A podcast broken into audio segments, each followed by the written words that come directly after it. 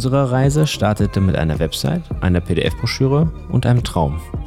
Anderthalb Jahre später hatten wir unser Festival B2B-seitig restlos ausverkauft und geniale Partnerschaften und Geschäftsbeziehungen eingeläutet. Wie das funktioniert hat? Durch Einsatz und Überzeugung im Bereich Vertrieb und Sales. Währenddessen haben wir immer wieder ein paar witzige Kniffe und Tipps angewandt und gesammelt, die die Akquise deutlich effektiver gestalten lassen. Für euch haben wir diesen ein paar lustige Namen gegeben und ein Best-of zusammengestellt. Wie erreiche ich meine Entscheider? Wie bekomme ich meine Infos, ohne zu nerven? Und wie komme ich an der blockenden Sekretärin oder dem blockenden Sekretär vorbei? Feuer.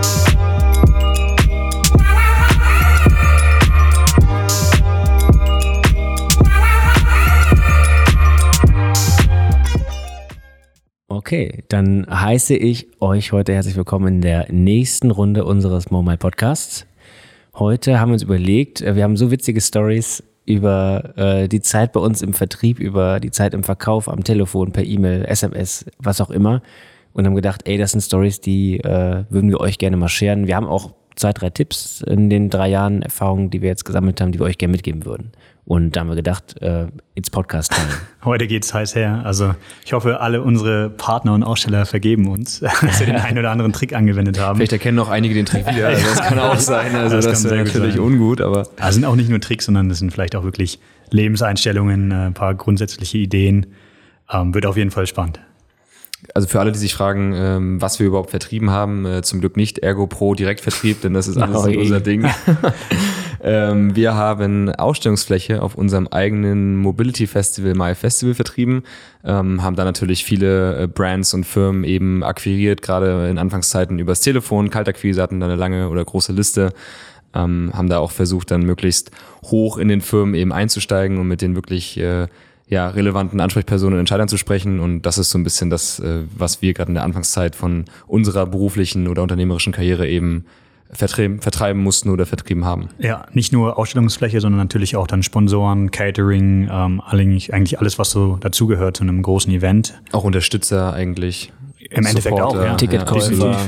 Also alles, was man so verkaufen kann an Produkten, an Dienstleistungen, ähm, haben wir eigentlich verkauft. Ich meine, letzten Endes verkaufst du ja auch, klar, du verkaufst ein Produkt, aber du verkaufst ja auch dich selbst. Also sowohl dich in der Hinsicht als äh, Mensch bei Mile, aber auch quasi die Marke Mile. Es ist ja jetzt unabhängig davon, ob das jetzt Ausstellungsfläche ist oder ob das jetzt quasi ähm, deine Firma oder ein Sponsoring-Banner ist, was auch immer. Du verkaufst ja letzten Endes auch deine Brand und ich denke, das ist ähm, ja einfach ein, ein ganz spannendes Thema, was auch gerade in der beruflichen Welt einfach verdammt wichtig ist, weil viele Leute, die in diesem Bereich arbeiten, oder es geht ja meistens einfach darum, Produkte zu verkaufen. Darüber verdienen Firmen Geld, Produkte oder Services, Dienstleistungen und entsprechend haben wir uns heute mal dafür entschieden, eben dieses Thema auch anzusprechen. Ja, was man sagen kann, wir haben bei Null gestartet. Also eigentlich Zero, Zero Berto Kontakte, ähm, eine PDF-Broschüre, eine Website und ein komplett neues Produkt. Das kannte keiner, keiner wusste, was er damit anfangen soll. Das heißt, man fängt wirklich bei Null an. Niemand kennt das Produkt, niemand kennt uns, ähm, bis hin dann zum sozusagen unterschriebenen Vertrag und äh, bezahlte Rechnung. Das ist der Weg. Eine Sache, die ich ganz gerne mal fragen würde, euch beide und vielleicht auch alle da draußen. Und zwar finde ich, ist oft äh, so Sales und Sales Department so ein bisschen negativ konnotiert. Also so ein bisschen so dieser geschniegelte mit einem Aktenkoffer, der vielleicht bei dir ne, klopft und dann, wie gesagt, eine Versicherung oder ein so Staubsauger. Drücker, Drückerkolonne mäßig. Ja, und einfach, ähm, ne, Hauptsache die Marge kommt rein, Hauptsache der Sale findet statt und was danach irgendwie passiert, scheißegal. Ähm, dann geht's zur nächsten Tür. Ne? Also so ein bisschen, finde ich, Sales Teilweise so einen schlechten bisschen, Ruf, so ein bisschen genau, einen schlechten so ein, Ruf, ja. so ein dirty Move, ähm, ja. Also ich dirty hoffe, Ruf, ja. weil eigentlich finde so Sales ist so mit der, da, unsere Stärke. Ist King. Vertrieb ist ja, King. Und einfach. auch das, ja. ja, ich glaube, es ist einfach da auch sehr abhängig davon, welches Produkt du verkaufst. Also ja, der Ruf sei mal dahingestellt, aber dann glaube ich, gibt's eben, wie, also ist, wie gesagt, immer mein Lieblingsbeispiel mit diesem Ergo Pro Direktvertrieb, ähm, gibt halt Produkte, wo ich mich schämen würde, die zu verkaufen, übertrieben gesagt. Und ähm, Produkte wie unser Produkt in dem Sinne, wo wir auch wirklich äh, davon ausgehen oder das auch deswegen ins Leben gerufen haben, weil wir eben auch einen Mehrwert bieten und leisten und weil wir eben auch der Auffassung sind, dass Firmen äh, oder Menschen ähm, eben von diesem Produkt oder von dieser Dienstleistung profitieren und ich finde, ähm, es hat ja auch durch Film und Fernsehen oder durch die Medien immer so ein bisschen diesen Nimbus von der schmierige Verkäufer, der dich dreimal austribbelt und äh, dir dann den äh, Vertrag mit den versteckten Klauseln irgendwie unterjubelt.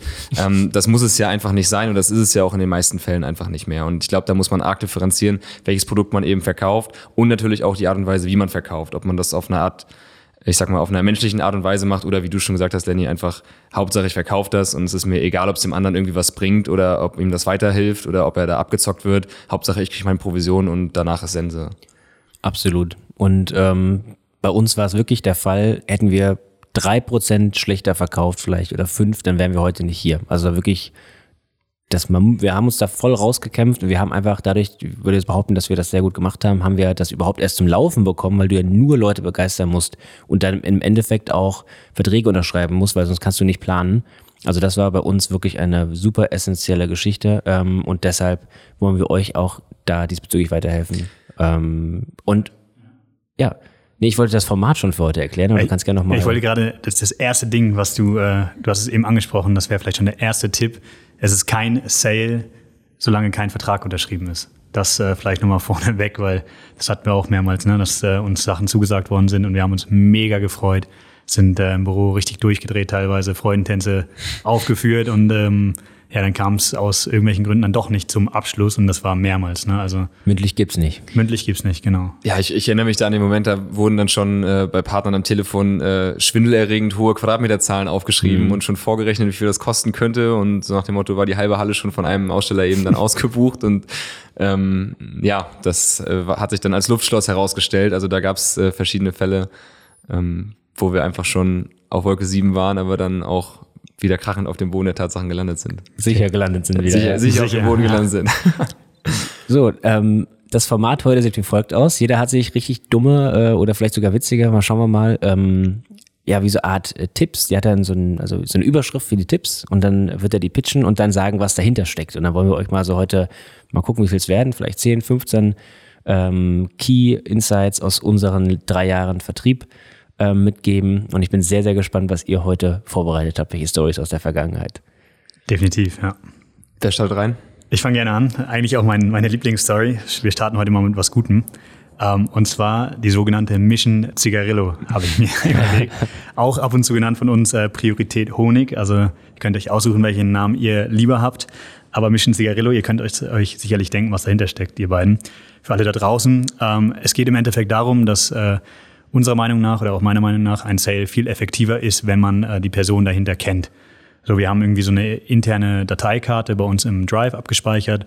Für jeden Menschen und Geschäftspartner oder auch potenziellen Geschäftspartner oder wen auch immer speichern wir uns eine, eine Karteikarte ab mit äh, so den gröbsten, ja, ich sag mal, Facts dahinter. Eigentlich auch alles, was total irrelevant ist, ne? ob der jetzt gerne angelt oder gerne in Urlaub fährt, in welches Land er in Urlaub fährt oder was auch immer, ähm, schreiben wir uns gerne auf und irgendwie kann man das äh, oft dann nochmal gebrauchen. Und bei der einen Person, ähm, tatsächlich ein, ja, ich sag mal eine sehr autoritäre Person, äh, die hat sehr gerne oder wahrscheinlich immer noch äh, raucht sehr gerne Zigarillo.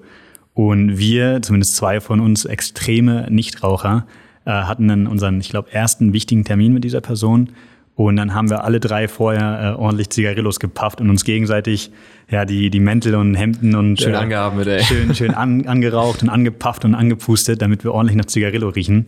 Äh, einfach um dann so eine kleine, ja ich sag mal, ja Familiarity so also eine Art zu schaffen. Und ähm, das äh, kommt echt gut an oft. Ne? Also das ist natürlich jetzt ein Extremfall, aber generell zu wissen, mit wem man spricht äh, und irgendwie Gemeinsamkeiten herauszufinden und äh, diese Menschen zu kennen und dann auch über diese Gemeinsamkeiten zu sprechen, die vielleicht auch komplett unabhängig von dem Produkt sind, ermöglicht oft irgendwie einen sehr, sehr guten Start und ist echt ein guter Door-Opener, um dann vielleicht auch irgendwann über äh, dann den Sale zu sprechen. Ja, ich führe das mal direkt weiter. Ich glaube, es ist eben generell sehr wichtig, dass man so eine persönliche Bindung auch zu seinem Gesprächspartner aufbaut. Also ähm, ich empfand es immer als sehr, sehr förderlich und auch natürlich auf so einer persönlichen Ebene sehr schön, wenn man sich einfach auch gut verstanden hat, wenn man so auf einer Wellenlänge war, wenn man quasi irgendwie so einen gleichen, ähnlichen Vibe entwickelt hat. Und ich würde da tatsächlich gern mal mit meinem, mit meinem ersten äh, ähm, ausgedachten äh, Sales-Pitch oder Sales-Idee äh, quasi da mal anschließen, und zwar den Partnertausch.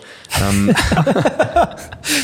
äh, für manche, um einfach mal ein bisschen Spice zu Hause ins Schlafzimmer zu bringen, für uns äh, ein, ein gutes Mittel, wenn man gemerkt hat, hey, bei äh, einem klemmt so auf der zwischenmenschlichen Ebene, hat es schon durchaus True. mal geholfen, dass man einfach den Ansprechpartner intern bei uns gewechselt hat, dass quasi dann eben gesagt wurde, hey, irgendwie komme ich mit dem nicht so klar oder auch durch Zufall hat dann der andere irgendwie mal übernommen und den gesprochen und hat gemerkt, hey, die sind mega auf einer Wellenlänge, auf einer Ebene ähm, und das hat da durchaus schon mal äh, ab und zu den Unterschied ausmachen können, äh, dass man einfach da persönlich, es gibt einfach verschiedene Charaktere, sowohl bei uns im Team als auch, obwohl wir sehr homogen sind, aber auch bei uns, wir sind ja auch sehr unterschiedlich in gewissen Art und Weisen, wie auch bei den anderen Firmen und entsprechend macht es da durchaus Sinn, dass man sich einfach mal, ja, auch einfach mal abwechselt und vielleicht auch einfach mal jemand anderen ranlässt, um es zu versuchen.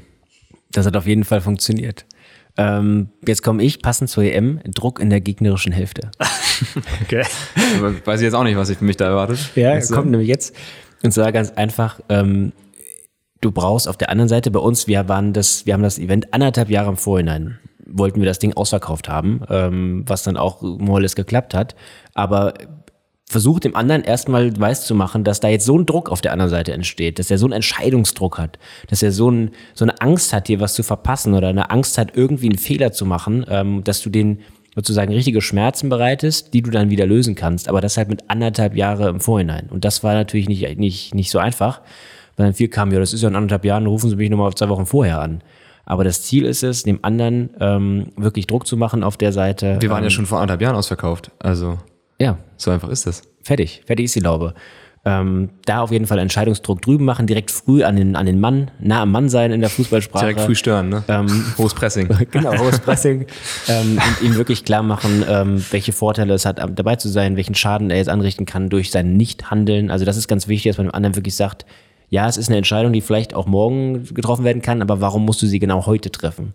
Ähm, hat uns sehr viel geholfen. Und wenn wir gesagt hätten, nee, haben, haben sie schon recht, lass uns doch mal einem Jahr nochmal telefonieren, dann wäre das Ganze so nicht äh, funktioniert oder hätte nicht funktioniert. Finde ich sehr gut. Ähm, der nächste, und zwar passt zu uns auch wieder mobilitätsbedingt, No Burnouts, obwohl wir sie ja auch eigentlich doch ganz gerne machen, aber No Burnouts in dem Sinne, ähm, keine verbrannte Erde hinterlassen. Und zwar ja, war das ein oder andere Gespräch tatsächlich oft auch natürlich dann frustrierend oder ist nicht zum Abschluss gekommen, ist natürlich äh, sehr, sehr normal. Wahrscheinlich eher auch äh, die ja, die ähm, Normalität, sage ich mal schon fast. Ähm, wichtig ist da natürlich auch, dass man dann dennoch irgendwie äh, auf einem freundlichen Level bleibt und sich dennoch mit dem Geschäftspartner gut äh, versteht, weil man weiß nie, wann äh, sich vielleicht dann nochmal eine neue Gelegenheit öffnet und ein neues Türchen öffnet. Und deswegen nie äh, irgendwie verbrannte Erde hinterlassen, nie irgendwie sauer werden oder enttäuscht wirken, sondern it is what it is. Und äh, die ähm, Geschäftspartner haben ja auch dann irgendwie ihre Gründe, wenn man sich dann nicht einigt. Und das muss man einfach respektieren. Und man hat einfach dann, wir haben es jetzt ja auch gemerkt, wir haben, glaube ich, dreimal äh, bei einem Geschäftspartner gepitcht mit verschiedensten Ideen und es war jedes Mal eigentlich abschlussreif und es wurde auch immer zugesagt, aber dann ist es jedes Mal auch nicht ähm, wieder ja, irgendwie aus irgendeinem Grund nichts geworden.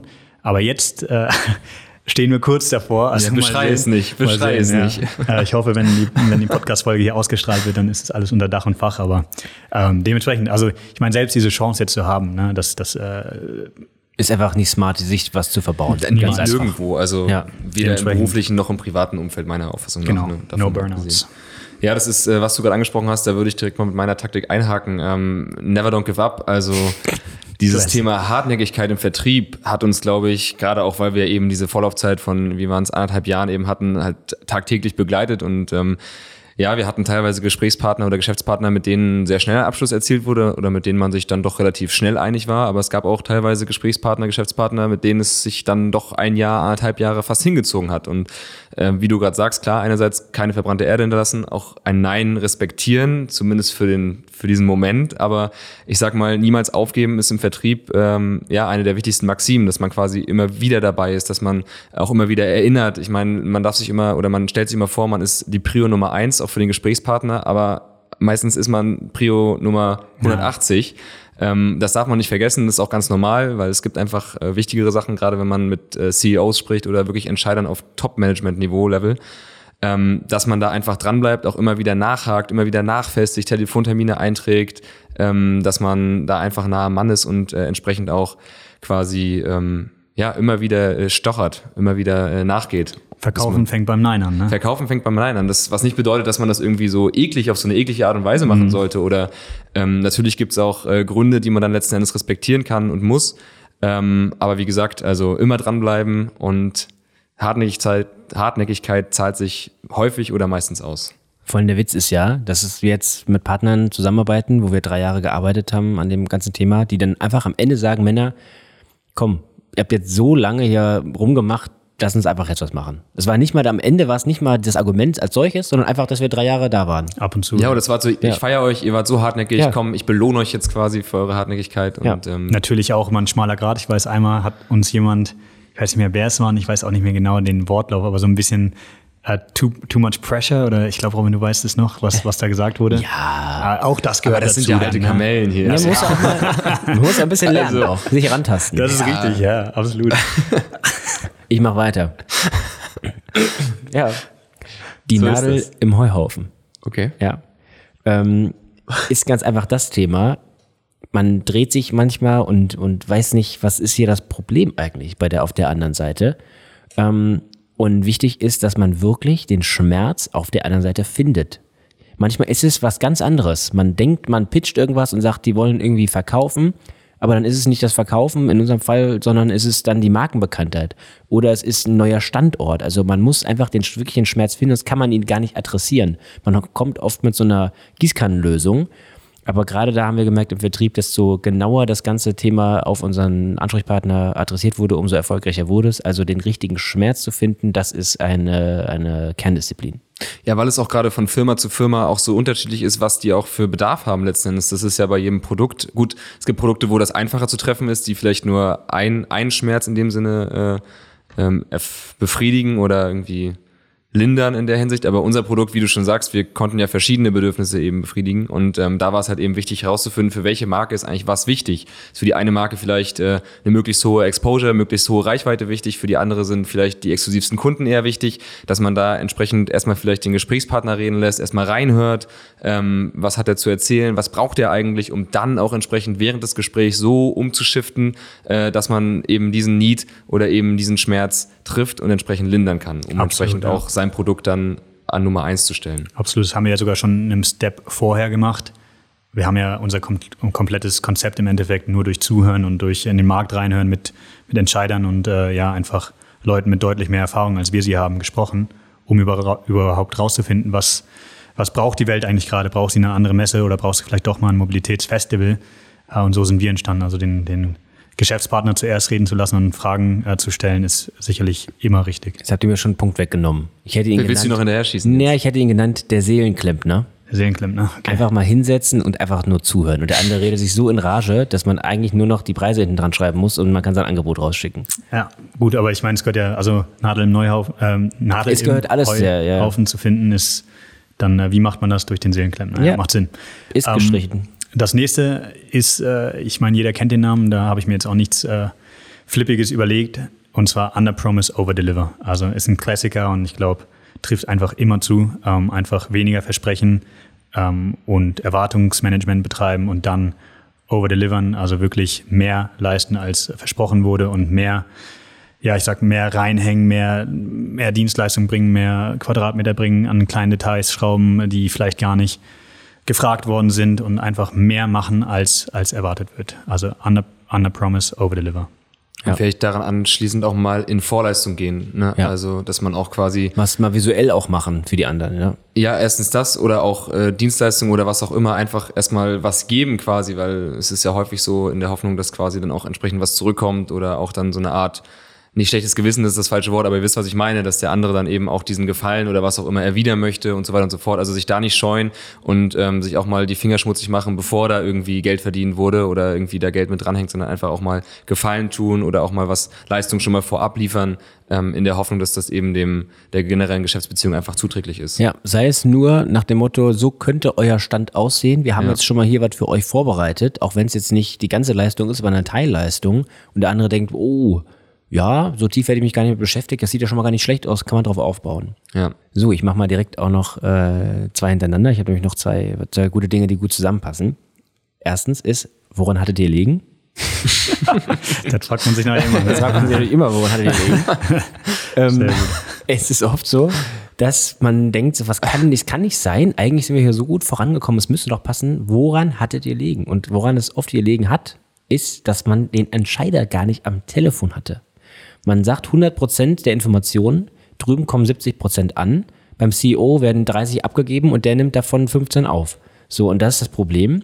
Der wusste, wir haben zum Teil mit Entscheidern gesprochen, dann plötzlich aus Zufall oder weil wir uns hochgekämpft haben, Die wussten gar nicht, wer wir sind. Die kamen dann zurück. Ja, ihr macht doch die Messe in Frankfurt oder ist das was? Oder was Nee, macht ihr? äh, die, Auto, die Autoausfahrt. Ändert sich ja? Autoausfahrt genau, das war super. ihr macht doch die. Autoausfahrt. Das war super, die Ihr Ausfahrt. könnt euch das nicht vorstellen. Ihr, ein halbes Jahr lang pitcht ihr von Mile Munich's Mobility Festival und dann sagt er, ah ja, ihr macht ja die Autoausfahrt. Da fällt er rückwärts zum Stuhl. Warum? Weil Das ist wie man stille nicht, Post quasi, ne? Das ist Genau. wie stille Post. weil man nicht mit dem Entscheider getroffen, äh, gesprochen hat. Und das ist kritisch, weil wie soll der entscheiden, wenn der die Informationen nicht hat? Also so, so gern man auch mit anderen Leuten entspricht und die sagen dann, ja, ja, ich bin dafür zuständig.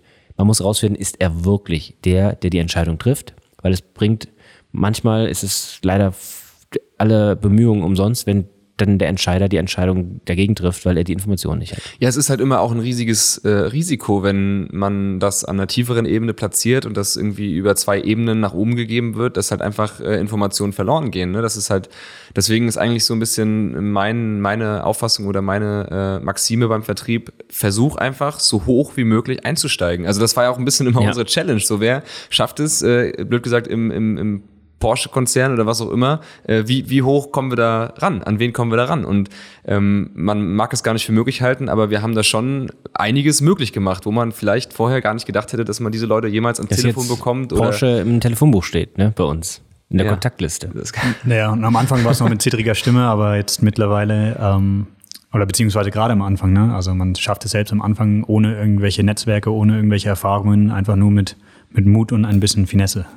Ja, auch durch gut, good Research. Ne? Ich meine, natürlich kannst du äh, auch äh, googeln ähm, und dann klingelst du äh, in Zuffenhausen in der Zentrale durch mit der Null hinten. So, na klar, aber wo sollen die dich denn hin verbinden? Oder wenn du äh, ein Exposé an die Info-Ad schreibst, Mai, es ist ja schon eine 1-0er-Quote, dass das, äh, weiß nicht, direkt in den Papierkorb geleitet wird. Ah, Ich weiß es nicht, aber auch da, wenn man mal googelt oder wenn man die Leute zumindest auf LinkedIn ausfindig macht, wenn man ähm, ein sehr, sehr guter Trick, den ich früher mal gemacht habe, ich habe quasi von anderen äh, Mitarbeitern die E-Mail-Adressen gehabt und habe dann quasi den Namen entsprechend dieser E-Mail einfach angeglichen und habe mir dann diese E-Mail zusammengebastelt. Wenn der jetzt fabian.steindorf äh, at mal-festival.com hieß und ich brauchte aber Herrn Vogt oder musste es an Herrn Vogt schicken, habe ich einfach geguckt, okay, lennart.vogt und habe die E-Mail, habe das quasi dahin geschickt. Also man muss einfach ein bisschen smart sein und eben halt nicht nur an die info at porsche.de schicken, weil äh, damit gewinnst du halt keinen Ad, Blumentopf. Ne?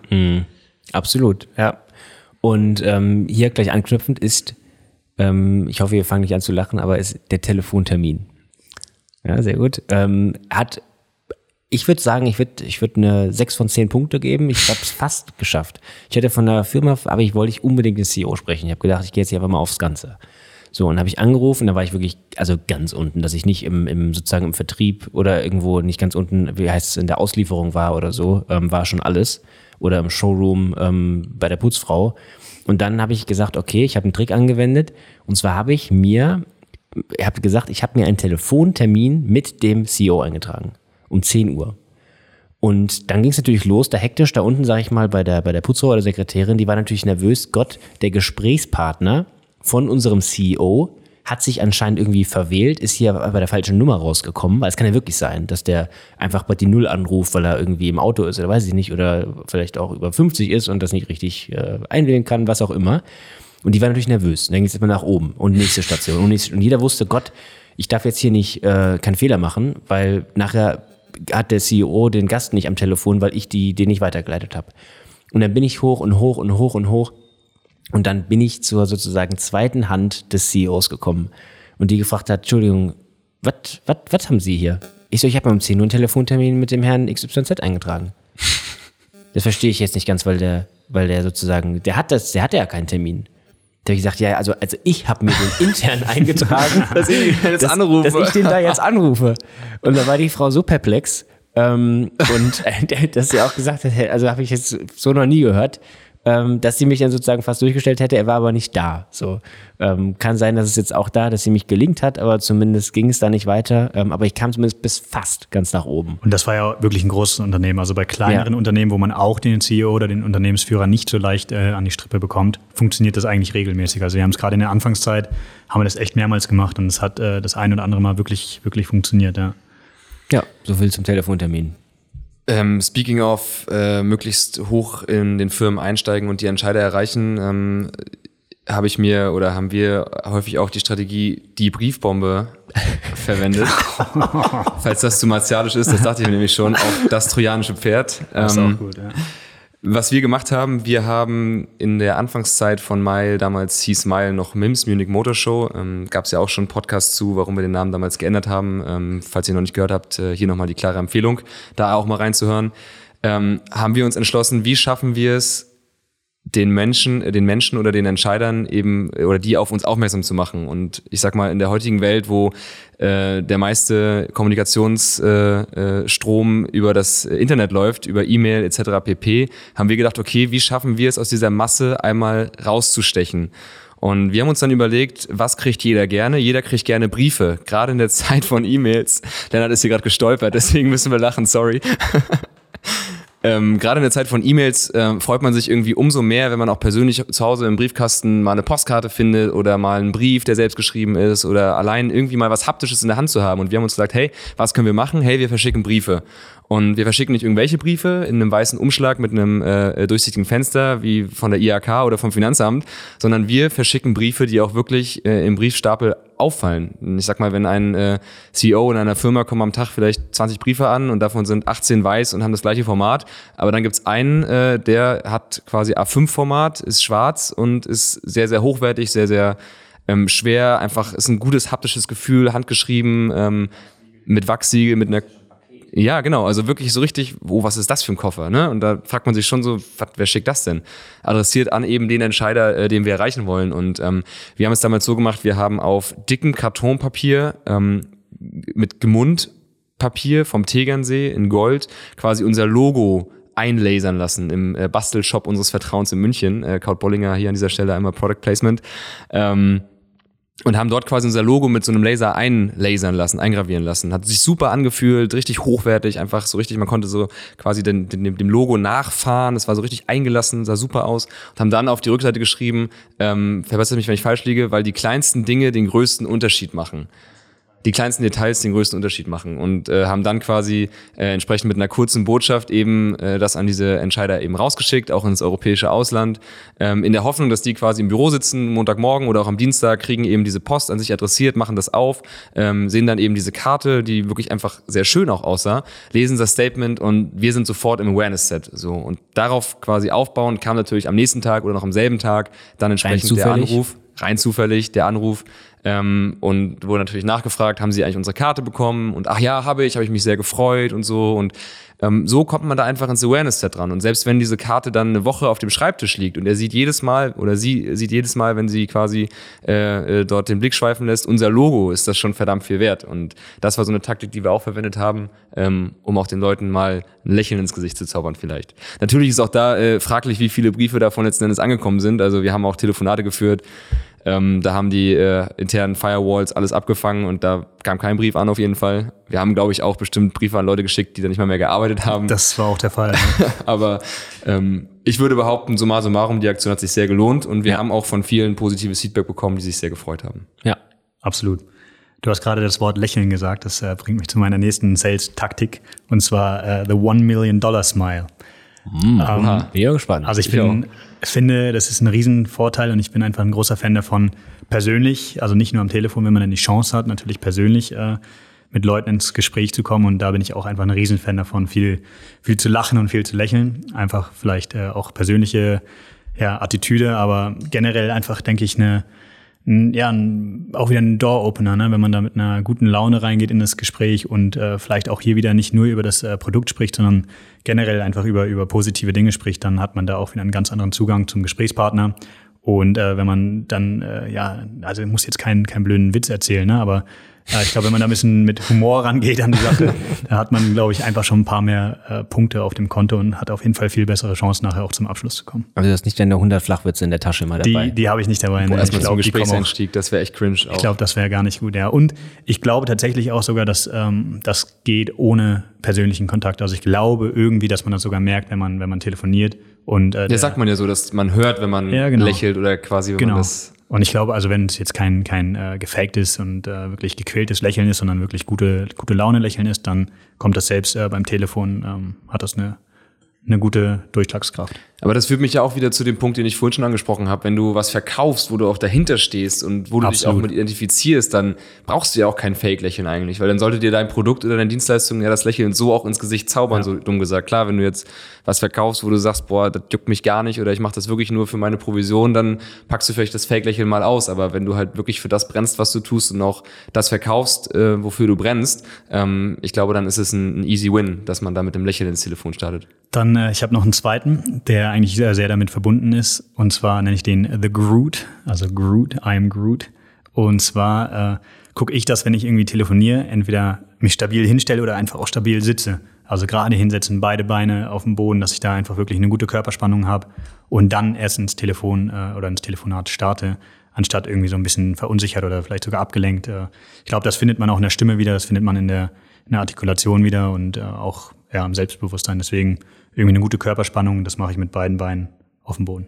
Ja, viele sagen auch, ich brauche irgendwie ein Outfit zum Telefonieren, dass ich wollte ich auch gerade sagen. Ja. In einem Anzug ja. wohler fühle, kann man natürlich auch machen. Ähm, ich merke es ein bisschen, dass je nachdem, was ich anhabe, umso anders telefoniere ich. Stimmt Aber schon, ja. aufrecht hinstellen, bei mir ist das Problem, ich fange an zu laufen oh, und spule dann ja, 60 Kilometer krank. pro Stunde ab. Aber ansonsten, wenn ihr einen geschlossenen Raum habt, könnt ihr das auch machen. Ja. So, was habe ich denn hier noch draufstehen? Ähm, ja, es ist ein sehr kurzer. Ähm, der Klaus Störtebeker. Was? Der Klaus Störtebeker. Der Klaus Störtebeker. Lenny kennt es auf jeden Fall. Kennst du es auch, Fabi? Nein, der Klaus Störtebeker ist? Nein, nein. Von der Hanse. Du kennst den, Ja, klar kenne ich den. Ja, das ist der bekannteste, kann man sagen, Pirat, Hanse-Pirat, ja, ja. Der, also den es jemals gab. So. Ich kenne nur Captain Jack Sparrow. Ja, das ist, das ist fake, aber Klaus Störtebeker gab's ja wirklich. Ja, ja. Und die Geschichte ist auch wahr, wirklich, ja. Der wurde geköpft und dann ist er, es war so, damals, also der wurde quasi von der dänischen Krone, glaube ich, oder von irgendeiner Krone gejagt oder so, hat quasi die, die Ostsee unsicher gemacht und die Nordsee, glaube ich, oder die Ostsee nur.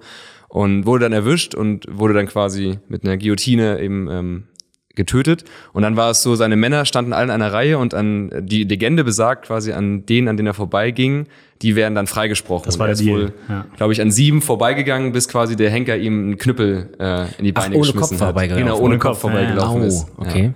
Also hier kleiner Exkurs an der Stelle für alle wie du jetzt Gesch den Weg Geschichtsbegeisterten. Ähm, der Klaus Störtebeker ist für mich ist mein persönlicher Trick.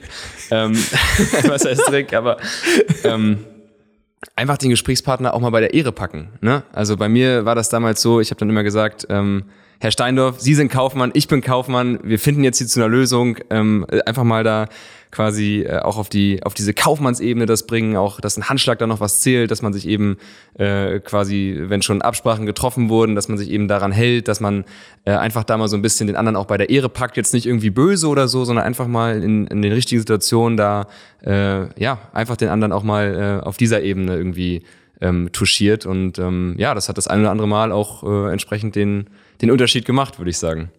Auf jeden Fall nicht schlecht. Kann, wenn du einen kleinen hast, ich habe auch noch einen kleinen, und zwar auch wieder EM-Thema, den Ball in die Sporttasche stecken. okay. okay. Und zwar, ähm, man sagt ja immer so, der Ball ist bei dir, der Ball ist bei mir, ne? Und ähm, in einem, in einem Sales-Gespräch, beziehungsweise vielleicht, wenn sich das über E-Mails und SMS fortführt oder man hat die nicht erreicht und dann schreibt er eine SMS zurück, dann wird man normal sagen, der Ball liegt, liegt bei einem, der Ball ist bei mir wichtig ist. Den Ball nicht sofort zurückspielen. Vielleicht den Ball mal kurz in die Sporttasche stecken, heißt im Klartext, ähm, wenn ihr ihm sofort schreibt, so irgendwie, ja, ist in Ordnung oder antwortet drauf, alles klar oder ja, ja, dann ist der, ist der Schuss, ist der, ist der vorbei, ne? Weil er hat ja gerade vielleicht keine Zeit zu telefonieren, schreibt dann zurück, kann ich sie später erreichen oder sowas und du schreibst sofort ja, schreibst du ihm ja, während er gerade keine Zeit hat, die Nachricht ist weg.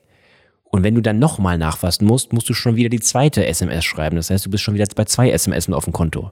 Was man macht, was ich mache, ist, ich behalte die Sachen ein und schicke die dann zum Beispiel am nächsten Tag erst.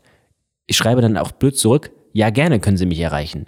Aber er kriegt die Nachricht am nächsten Tag um 9 Uhr und jetzt hat er plötzlich Zeit. Das ist absolut smart. Ja, das ist gang und gäbe bei uns mittlerweile. Das erinnert mich an die, an die äh, WhatsApp-Chat-Verläufe, wo äh, teilweise nur äh, einer von uns gescrollt hat. Es waren nur Nachrichten von einem von uns ja. und einfach keine Antwort. Ja, das passiert. Das passiert auf jeden Fall auch, ja. Nee, ist eine gute, eine gute Taktik, Fabi. Also definitiv sollte man sich äh, wirklich zu Herzen nehmen. Ähm, ich komme mit der nächsten und zwar die gute alte Taktik Girl Scout. Ich glaube, die ist tatsächlich auch relativ bekannt und verbreitet. Ich weiß nicht, sie hat sicherlich auch sogar einen wissenschaftlichen Namen. Und zwar geht es darum, dass man vielleicht reinstartet mit einem Produkt, was größer und äh, viel umfangreicher ist als das eigentliche Produkt, was man verkaufen möchte. ich weiß nicht, ob ihr den wissenschaftlichen Namen äh, von der Technik kennt, aber genau, also das Beispiel ist wirklich, dass man als Girl Scout willst du irgendwie Cookies verkaufen, fängst aber mit irgendwie was ganz, ganz Großem an, also irgendwie. Das ist, das ist Reciprocity. Weil du gibst ihm was, also du bietest es an und willst du das haben und der Okay. sagt dir, mm, mm, sorry, Will ich nicht und deswegen fühlt und er dann sich. ja, fühlst du okay. dich schuldig und dann sage ich, okay, aber vielleicht willst du das haben. Kann gut sein, ja. Das, das Zumindest wird das in dem Buch so darunter geführt. Meine ich. Sinn, okay, ja, genau. Und dann äh, lehnen sie das ab, das große, also das Sponsoring vom nächsten Sommercamp oder was auch immer, weil das viel zu teuer ist. Ähm, lehnen sie ab, okay, ja, schade, aber äh, dafür könnten sie ja vielleicht einen Cookie kaufen. Ne? Und dann kaufen sie halt den kleinen Cookie, weil das ja nur eine kleine Investition ist und halt auch, äh, um das zurückzugeben, um diese Enttäuschung zurückzugeben oder halt auch vielleicht das Verständnis dann zurück äh, dass sie halt eben nicht das ähm, Sommercamp ja, finanzieren. Das ist eigentlich, und das haben wir eigentlich auch gemacht, ne? Also von einem ganz großen Stand angefangen und dann vielleicht auf einen kleinen Stand runter oder ähm, oft gemerkt, okay, vielleicht ist dann nicht der Stand, sondern irgendwie ein kleines Sponsoring oder ein kleiner Side-Auftritt oder irgendwie ein Side-Event, ähm, wo man den, den Partner dann mit einbinden kann und dementsprechend oft irgendwie mit einer ja, großen, großen, mit einem großen Produkt, einem großen Sale anfangen und wenn's das, wenn das nicht klappt, dann mit dem eigentlichen Kernprodukt, was vielleicht auch noch mehr auf den Kunden zugeschnitten ist, dann erst äh, rauskommen. Was hier ähm, sehr, sehr verwandt ist, wenn wir jetzt schon bei dem Buch sind, Influence ähm, von Robert Caldini, glaube ich, ähm, auf jeden Fall sehr lesenswert, gibt es eine Lowball-Taktik, die geht so ähnlich. Ähm, du sagst du zum Unternehmen, hey, wollen Sie nicht ähm, vielleicht unseren Aftergala sponsoren? Sagen die, pff, weiß ich jetzt nicht, schauen wir mal. Und dann erzählst du denen und machst das schmackhaft und tolles Image und tolle Gäste und tolles Produkt und dann irgendwann denken die, boah, ja, richtig gut. Und dann kommt aber irgendwie raus oder es hat einfach nicht geklappt mit der Aftergala, dann ist sozusagen das Standbein, das ursprüngliche Standbein des Tisches ist jetzt gar nicht mehr da. Aber in der Zwischenzeit hat man 20 andere aufgebaut und man ist jetzt so drin, dass man sagt, also das Image können wir auch anders erzielen und ihr seid ja trotzdem eine tolle Marke und vielleicht können wir nicht dennoch was machen. Das geht so in die Richtung, ähm, der ursprüngliche Case hat vielleicht gar nicht funktioniert, aber dann sind sie so schon drin, die Kontakte sind gut, ähm, die Verbindung, Beziehung ist gut, dann kann man äh, vielleicht was anderes zusammen machen. Vielleicht auch als Tipp da als Verkäufer ein bisschen die Scheuklappen auch abzunehmen, ne? zu gucken, was gibt's noch links und rechts an, an Produkten, vielleicht auch gar nicht das eigene Produkt, sondern vielleicht irgendwie vom Partner oder wie auch immer, ne? what goes around comes around am Ende des Tages, ähm, dass man da schaut, wenn das eine Produkt jetzt, das eine Tischbein nicht mehr zum, zum Sale steht, gibt's sicherlich noch andere, andere Produkte. Ja, ich glaube, da einfach flexibel agieren. Ne? Also auch während des Gesprächs ist da ganz wichtig, eben nicht irgendwie seinen Strammel auf Teufel komm raus durchdrücken müssen. Wenn man merkt, es geht nicht weiter, dann einfach mal irgendwie die andere Tür nehmen. Ne? Das ist halt Mhm. so eine ganz gute Analogie in der Hinsicht. Ja, ich habe noch, äh, ich weiß nicht, habt ihr noch welche? Also Ich ich, habe hab noch noch einen vier. Du, vier hast du noch. Ja. Junge, Junge, ich habe auch nur noch einen. Okay, sonst Meine- mach du jetzt erstmal einen. Okay, dann mache ich noch einen, ich mache einen kleinen. Ähm, nicht alles auf, beziehungsweise einen kann ich abhaken, den hatten wir schon besprochen. Das Ego in den Urlaub schicken. Das ist Okay, gut, ja. sehr gut. auf Hat dem. Anfang gesagt, Sehr ähm, gut. kannst du weg, also kannst du komplett weglegen. Es gibt da Leute, die sagen, ich rufe da nicht nochmal an, der hat mich letztens weggedrückt. Man muss wirklich, man muss das Ego, man muss so flach sein, wie der Teppich hoch ist. Man muss, man darf das überhaupt nicht mitbenutzen, man muss es als Job sehen, man muss sich irgendwie darauf freuen und sagen, hey, ich kann jetzt einfach doch Challenge. eine Challenge, als Challenge sehen, ähm, sonst gehst du da kaputt. So, und das können wir abhaken, habt ihr schon besprochen. Und dann habe ich ähm, nicht alles auf ein Pferd setzen. Das heißt, ähm, ganz einfach, ich habe schöne Phrasen hier eigentlich. Ne? Ja, wenn das Ding heute da wäre. all eggs in one basket, sagt man auch. Ne? Ist das so? Ja, genau. Heißt im Klartext, ich habe einen Gesprächspartner und dann ist der vielleicht nicht da im Urlaub.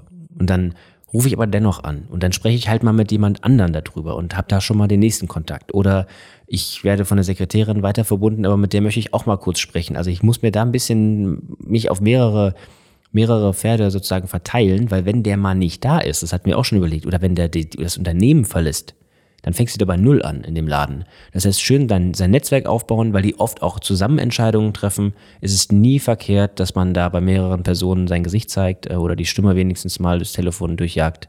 Ähm, ist man immer besser gestellt, als wenn man nur auf einer einzigen Brücke das Ganze aufbaut. Ja, absolut. Also auch wenn der Sekretär oder die Sekretärin im Endeffekt auch dir gut gestimmt ist, dann fasst sie vielleicht beim Chef auch oder bei der Chefin zwei, dreimal öfter nach, um äh, ja einfach auch den, den Kontakt irgendwie zu erstellen. Dementsprechend es ist nie verkehrt, sich mit allen Rängen der Firma gut zu verstehen. Ja, Soll ich? wenn du willst. Ich habe auch nur noch einen ganz kleinen. Ähm, ob der jemals von Erfolg gekrönt war und ob wir den weiterempfehlen würden, sei mal dahingestellt, aber auf jeden Fall würde ich ihn gerne erzählen. Es ist der Hellseher. Hm. Ähm, oh, ich weiß, was kommt. ich weiß gar nichts. Der Hellseher ist eine Taktik, die wir einmal gespielt haben, meiner Auffassung nach, ah. ähm, weil das Unternehmen oder der Entscheider ein so dermaßen harter Brocken war ähm, und wir den gerne erreichen wollten und alles versucht haben und einfach immer auf Granit äh, gestoßen sind. Ähm, und dann haben wir einfach irgendwann den, den, wie soll man sagen, den Verzweiflungs- Shot äh, gewagt, den Hail Mary und äh, haben einfach mal eine, eine wilde, wilde Nummer ausprobiert. Ähm, und haben quasi ans Anfang der E-Mail ein Zitat äh, gestellt, ähm, quasi was dieser Entscheider in der Retrospektive über äh, damals noch die MIMS, äh, heute das Mal Festival gesagt hat. I needed to be convinced, but in the end, the MIMS were the great event leading to great opportunities. Und dann eben entsprechend dieser äh, Gesprächspartner von dieser chinesischen Firma, die wir leider niemals erreicht haben und gerne bis heute erreichen wollen. Also wenn äh, dieser Mann das hören sollte, dann bitte melde dich bei mir. Aber das nur einfach als kleine Anekdote. Ähm, wie gesagt, die E-Mail kam vermutlich nie an und vermutlich wird dieser Trick niemals von Erfolg gekrönt sein. Aber ich weiß, ich stell dir mal vor, du siehst eine E-Mail, der Betreff ist ein. Zitat von dir selbst. Ja, entweder aus denkst der Zukunft. du so, what the fuck is going on? So, was sind das für, also für Weirdos? Oder ja. du sagst, die sind genial. Eins von beiden. Hopp oder Eins von beiden. Bei uns ne? hat er vielleicht das zweite gesagt. Ja, wahrscheinlich hat er die gar nicht ja. bekommen, würde ich jetzt mal Oder so. ja, das aber kann natürlich auch sein. Gut. Dann schieße ich nochmal eine und zwar, ähm, das hat bei uns zweimal okay funktioniert. Vielleicht für unseren Case nicht ganz optimal, aber ich fand es so cool, dass ich euch auf jeden Fall mal mitgeben wollte. Vielleicht könnt ihr es besser gebrauchen als wir. Und zwar der Voreilige. Du rufst irgendwo an und derjenige wimmelt dich ab. Der sagt, nee, brauchen wir nicht. Und du hast an sich ein gutes Produkt. Du kannst dem Unternehmen wirklich helfen. Du kannst zum Beispiel Umsatz um 10% steigern oder 5000 Leads generieren oder du kannst irgendwas dem Unternehmen bieten. Und irgend so ein Typ, dessen Aufgabe das gar nicht ist, der überhaupt gar nicht die, die äh, Tragweite dieses Produkts versteht oder die, die Schlagkraft oder die Wirksamkeit, der sagt dann so, nee, das ist nicht interessant für uns. Und dann musst du sagen, darf ich Sie da zitieren? Und dann fragt er sich, äh, was soll das heißen? Und dann sagen, ja, das ist Herr Schmidt, dass Sie gesagt haben, ich habe kein Interesse daran, zwei Millionen Euro mehr Umsatz in diesem Jahr zu verdienen. Und dann kriegt der andere kalte Füße und denkt sich so, ja gut, also ich bin ja nicht der, der es entscheidet, also er will ich erst abwimmeln, aber merkt dann, wenn er dann der ist, der verantwortlich dafür ist, dass dieses Ding nicht bei der Firma gelandet ist, der verantwortlich ist für 2 Millionen Euro weniger Umsatz, der verantwortlich ist für 5000 weniger Leads, dann denkt er sich, ja gut, will ich jetzt plötzlich doch nicht entscheiden in meiner kleinen Position. Vielleicht lasse ich da mal äh, einen größeren Fisch ran und dann hat man den zumindest schon mal ausgedribbelt. ja, das hast du schön schlecht. gesagt. Toi, toi, toi, ey, dass das immer funktioniert, auf jeden Fall. Absolut. Ich habe auch einen, äh, ich denke auch vielleicht bekannt, und zwar den Ja-Sager, nenne ich das. Äh, Jim Carrey, glaube ich, im Film.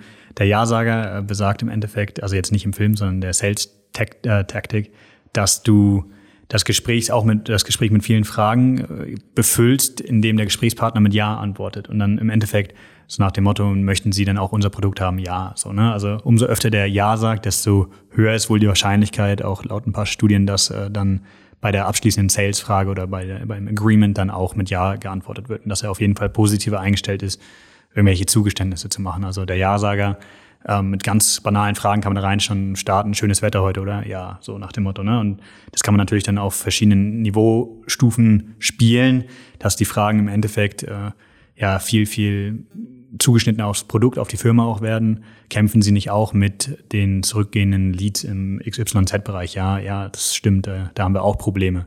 So, und äh, dass man, man kann ihn natürlich auch negativ fragen, ne? läuft es bei Ihnen gut? Nein, aber das, das würde er wahrscheinlich eher nicht sagen, sondern viele, viele Fragen äh, mit der Möglichkeit der Antwort Ja stellen. Oder so, wäre das interessant für Sie, wenn Sie 50 weitere Leads im Monat hätten? Absolut. Was soll er da sagen? Außer ja, sicherlich wäre das interessant und hat sich gleichzeitig schon das Argument auf den Tisch gelegt. Genau. Ist halt so, ich, ich musste gerade so danach, als ich das gesagt habe, so darüber nachdenken, wenn es kam ja schon noch vor, dass wir so Sales Calls entgegengenommen haben, dass uns jemand quasi was verkaufen wollte und dann immer wenn sowas jemand gesagt hat, von wegen, ist das interessant für sie, also man hat das ja sofort enttarnt eigentlich. Ne? Ja. Also man denkt ja, dann so, Bro, also was, was versuchst du hier gerade so, ne? So schreib mal an die Info-Ad bitte.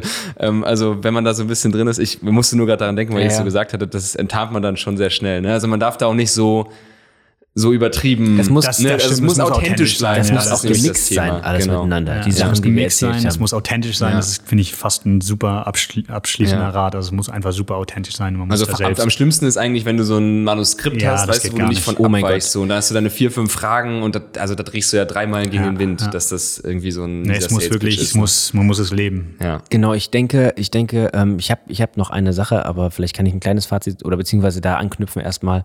Ähm, ist, wie ihr schon sagt, wenn man das da nach, nach Strich und Faden oder wie, wie, wie es heißt, nach ähm, Punkt, für, Punkt für Punkt da die, ähm, jetzt haben wir gerade den Popfilter, den Popschutz mal getestet, Punkt für Punkt die, die Punkte abarbeitet, klar, denkt der andere sich dann, was ist denn das für ein Heini? Ne? Aber es ist wichtig, mal die Skills alle zu haben. Man kann sie auch mal trainieren. Man kann ja mal ein, zwei solche Strategien mal einbauen in so einen Termin, dass man die einfach so intuitiv im Repertoire hat. Und ich sehe es nicht so, das klingt immer, deshalb dieses Vertriebsthema ist so ein bisschen, es klingt immer so nach so Tricks. Aber ich sehe das eher als, es hilft einem einfach ein besserer Mensch zu sein. Zum Beispiel diese Karteiliste, wo wir die Interessen unserer Partner drauf haben. Da geht es ja nicht darum, die damit denen da auszuspielen, sondern ein guter Mensch hätte sich das alles behalten, aber wenn du halt 300 Business-Kontakte hast, dann ist das halt sau schwer.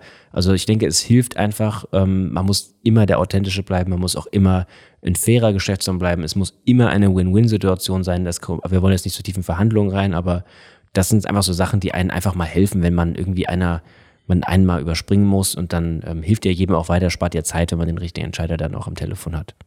Ja, ich will da auch nochmal kurz abschließend dann, äh, wir können ja gleich mit deinem letzten Pitch dann enden, ähm, auch nochmal abschließend sagen, was du ja gesagt hast, Lenny, einfach, wenn man für das Produkt brennt, was man verkauft, dann, oder gerade die damit verbundene Authentizität, Aut oh, ne, Authentizität, Authentizität, wow, das war gut, oder?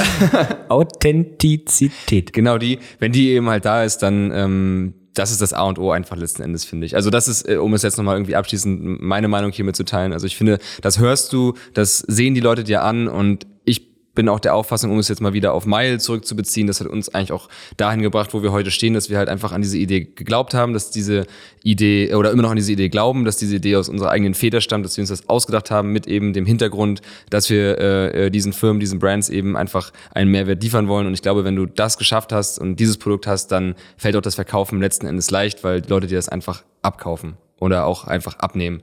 Und ähm, das hat uns, glaube ich, äh, hierhin gespült, hierhin gebracht. Und ähm, wie gesagt, das vielleicht auch nochmal als Rat einfach von uns oder von mir jetzt an alle. Ähm, hey, also verkaufe, was du liebst oder verkaufe oder stehe hinter dem, was du verkaufst. Absolut, ja. Die Leute haben, glaube ich, wirklich gemerkt, wie sehr wir für das Ganze brennen und auch deswegen gemerkt, dass wir überhaupt gar nicht verzweifelt waren, egal in welcher Situation, weil Ja. wir halt immer wussten, okay, wir glauben an das Konzept und wir sind uns sicher, dass sich das durchsetzt und wir akquirieren jetzt hier nicht Knüpp und Dalles, äh, sondern wir, wir warten auf die richtigen Partner und wir machen keine Zugeständnisse und ich glaube, das äh, haben die einfach gemerkt, ne, dass wir, dass wir richtig Spaß bei der Sache auch hatten und das war, wie du sagst, der Schlüssel zum Erfolg bei uns mit Sicherheit, ja. Vielleicht ist es gar nicht schlecht, mit was ich jetzt hier das Ganze beende, weil ähm, vielleicht der, ein, ein, ein ganz, ganz kleiner Faktor, aber der uns dann doch jeden Tag begleitet. Seitdem wir ihn kennen, ist der jeden Tag in unserem Leben, in unserem Verkaufsleben. Und zwar, ähm, ich habe jetzt zweieinander gemixt, und zwar der gewiefte Nachfasser. Ich habe einmal eine SMS bekommen von jemandem, der irgendwas von mir wollte und das hat mich total genervt. Der hat mir die ganze Zeit SMS geschrieben. Ich wollte einfach nicht antworten. Der ging mir richtig auf den Keks. Und er hat immer geschrieben, Herr Steindorf, ich wollte noch mal kurz nachfassen bezüglich.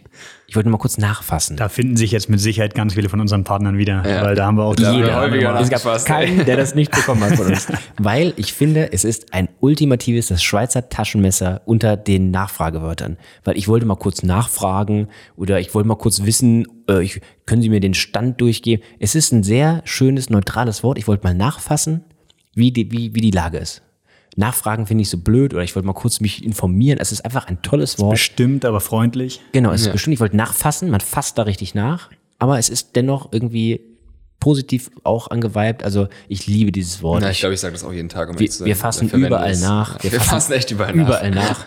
Und warum ist es der gewiefte Nachfasser? Jetzt kommt's nämlich. Ähm, ich will einen Kunden, ich will beim Kunden, habe ich irgendwie fünf, sechs Projekte am Laufen. Eins interessiert mich besonders. Ich habe aber jetzt letzte Woche schon danach gefragt. Ich frage aber irgendwie wegen irgendwas anderes. Überhaupt nicht wichtig, kann ich auch in einer Woche noch nachfragen, aber es interessiert mich jetzt. Dann rufe ich an, wie sieht das eigentlich aus äh, diesbezüglich? Und dann sagt er, ach so, das äh, ja gar kein Problem, können wir machen. Ah, wenn ich sie jetzt schon mal am Telefon habe, wollte ich noch mal kurz höflich nachfassen und zack ist man drin. Also Ja. immer überlegen, warum rufe ich ihn an, sich irgendwas Schönes überlegen, was man auch wissen will, aber vielleicht eils nicht. Man macht es aber eilig und wenn man dann zufällig am Telefon ist, dann fasst man nach. Ja, absolut. Und das hast du unsere, unseren Geheimtrick Jetzt hier ist alles am. Ende. äh, Ja, absolut. Ich hoffe, auf den jetzt Tisch können wir überhaupt noch mal irgendwann was verkaufen. Ja. Leute, alle Leute, die das hören, äh, bei denen wahrscheinlich nicht mehr. Vielleicht Aber wir denken uns ja am Laufen immer neue Sachen aus. Also Ja. deswegen. Wir vielleicht probieren. kriegen- Vielleicht wird uns jetzt hier eine Menge verkauft nach dem Podcast. Das kann sein, ey. Wir müssen auf jeden Fall mal hier die, das äh, Beweisungslimit runtersetzen, nicht, dass jetzt wir hier auch selbst äh, uns ein Eigentor geschossen haben. Absolut. Nee, es hat aber riesig Spaß gemacht heute. Also Oh, ja, das war echt lustig. Ja. echt äh, über die ganzen Namen auch lachen. Also. Ja. Vielleicht habt ihr ja auch da draußen noch äh, Tipps und Tricks, die wir noch nicht ja, mit haben. Sicherheit. Ja. Äh, unsere kommen, falls ihr das wissen wollt, noch aus, aus Büchern, aus äh, Seminaren, aus YouTube-Videos, aus ja, Von Stefan Heinrich. von Stefan Heinrich. Learning by doing. Learning by Doing, ähm, aus der Uni ein paar Sachen. Best practices im Endeffekt. Ja. Ja, Also ein wildes Sammelsurium einfach aus Tipps und Tricks. genau. Geben wir euch weiter. Wenn ihr welche habt, sind wir auch mal gespannt. Ja, schickt die gerne mal durch. Also wie gesagt, wenn ihr den ultimativen Verkaufstipp habt oder die äh, Taktik mit coolem Namen bitte, dann schickt die einfach gerne mal per DM auf Instagram oder per E-Mail oder per Telefon, wie auch immer. Und ähm, ja, wer weiß, vielleicht küren wir mal die beste Sales-Taktik. Schauen wir mal. Schauen wir mal. Sehr nice. Und sonst ähm, gerne bewerten, den ganzen Apparat bei Apple Podcast und sonst ähm, uns auch gerne weiterempfehlen. Wir wollen dieses Jahr die eine Million Hörer knacken. Toi, toi, toi. Vielleicht nicht ganz, aber mal schauen. Schönen Abend an alle. Ciao, ciao. Servus, ciao.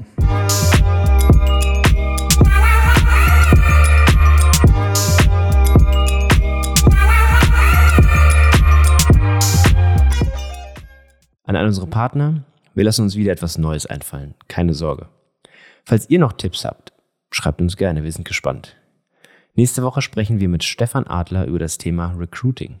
Es wird sehr spannend. Bis nächste Woche. Euer Team Mile.